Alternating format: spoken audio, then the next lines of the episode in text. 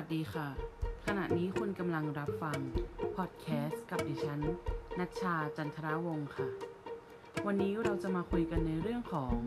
การคิดอย่างมีวิจารณญาณ และการคิดตามกระบวนการวิทยาศาสตร์ค่ะ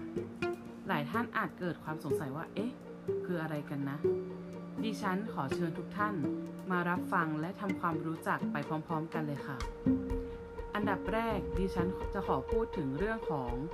การคิดอย่างมีวิจารณญาณก่อนเลยนะคะ การคิดอย่างมีวิจารณญาณ หรือ critical thinking หนึ่งในรูปแบบของการคิดขั้นสูง และยังเป็นทักษะจำเป็นของศตวรรษที่ 21 ด้วยค่ะ ทุกวันนี้นะคะ เวลาคุณดูข่าวหรือสื่อต่างๆ คุณสามารถแยกได้หรือไม่คะว่าข้อเท็จจริงกับความคิดเห็นเนี่ย ต่างกันอย่างไร ดิฉันขอบอกก่อนเลยนะคะว่า ข้อเท็จจริงคือข้อมูลหรือเหตุการณ์ ที่โดนพิสูจน์แล้วมีหลักฐาน หรือมีข้อมูลมาสนับสนุนว่าเป็นจริงค่ะ ส่วนความคิดเห็นนั้น มีฐานมาจากข้อเท็จจริง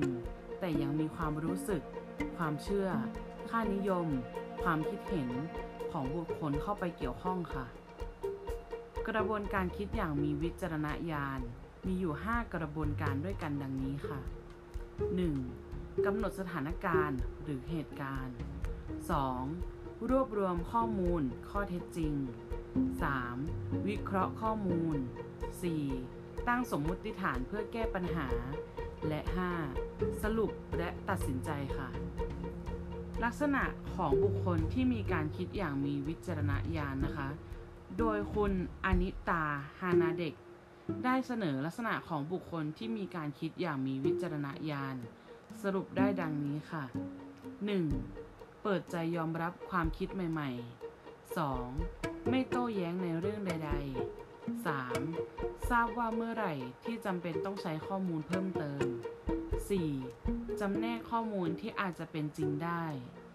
5. ยอมรับว่าคนเราเข้าใจความหมายของคำแตกต่างกัน 6. พยายามหลีกเลี่ยงความผิดพลาดในการใช้เหตุผล 7. พยายามถามทุกสิ่งที่ไม่เข้าใจ 8. พยายามใช้เหตุผลช่วยในการตัดสินใจ และ 9. พยายามคิดคำใหม่ ๆ และเสนอความคิดของตนเองให้ผู้อื่นฟังค่ะ สรุปแล้วนะคะ การคิดอย่างมีวิจารณญาณนนั้น ช่วยให้เราจำแนกข้อเท็จจริง ออกจากความคิดเห็นได้ และได้ข้อสรุปในการตัดสินใจต่อไปค่ะ ต่อไปนะคะเราจะมาพูดถึงเรื่องของการคิดตามกระบวนการทางวิทยาศาสตร์ค่ะ การคิดตามกระบวนการทางวิทยาศาสตร์ เป็นกระบวนการคิดที่ใช้ในการแก้ปัญหาหรือหาคำตอบของปัญหา โดยลำดับขั้นตอนของกระบวนการนี้ ได้มาจากการวิเคราะห์ วิธีการค้นหาความรู้ของนักวิทยาศาสตร์ค่ะ หลักสำคัญของการคิดแบบนี้คือ การคาดคะเนคำตอบ หรือที่เรารู้จักกันว่าสมมุติฐานนั่นเองค่ะ การสมมุติฐานของปัญหา และการหาข้อมูลมาตรวจสอบ ว่าการคาดคะเนคำตอบนั้นถูกต้องหรือไม่ โดยขั้นตอนและวิธีคิดของวิธีการคิดนี้นะคะ มีอยู่ 4 ขั้นตอนหลักๆ ด้วยกันค่ะ คือ 1. ปัญหา ปัญหานี้คือเกิดปัญหาหรือข้อสงสัย จึงกำหนดปัญหาหรือระบุปัญหาให้ชัดเจนค่ะ 2. ตั้งสมมุติฐาน คาดคะเนคำตอบล่วงหน้าหลาย ๆคำตอบ แล้วใช้เหตุผลพิจารณาว่าคำตอบใดเหมาะสมที่จะนำมาทดสอบ หรือตรวจสอบความถูกต้อง 3. ศึกษาค้นคว้า รวบรวมข้อมูลนำสมมุติฐานมาวิเคราะห์ในเรื่องต่อไปนี้คือ 1. ต้องศึกษาเรื่องอะไรบ้าง 2. ต้องเก็บข้อมูลอะไรบ้าง เก็บที่ไหน เก็บอย่างไร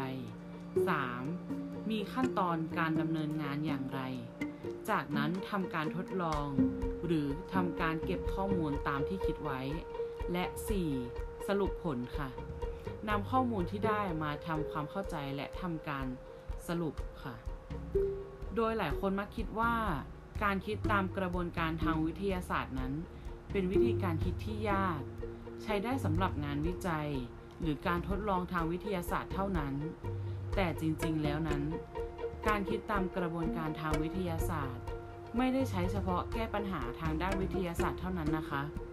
แต่สามารถใช้ได้ในการแก้ปัญหาได้หลากหลายสาขาเลยค่ะ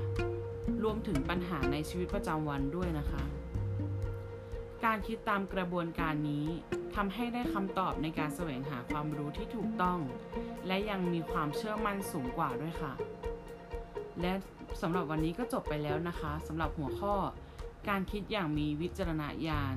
และการคิดตามกระบวนการวิทยาศาสตร์ ดิฉันอยากให้ผู้ฟังทุกคน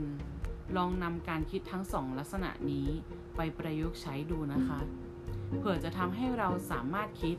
และทำสิ่งต่างๆ ได้มีประสิทธิภาพมากขึ้น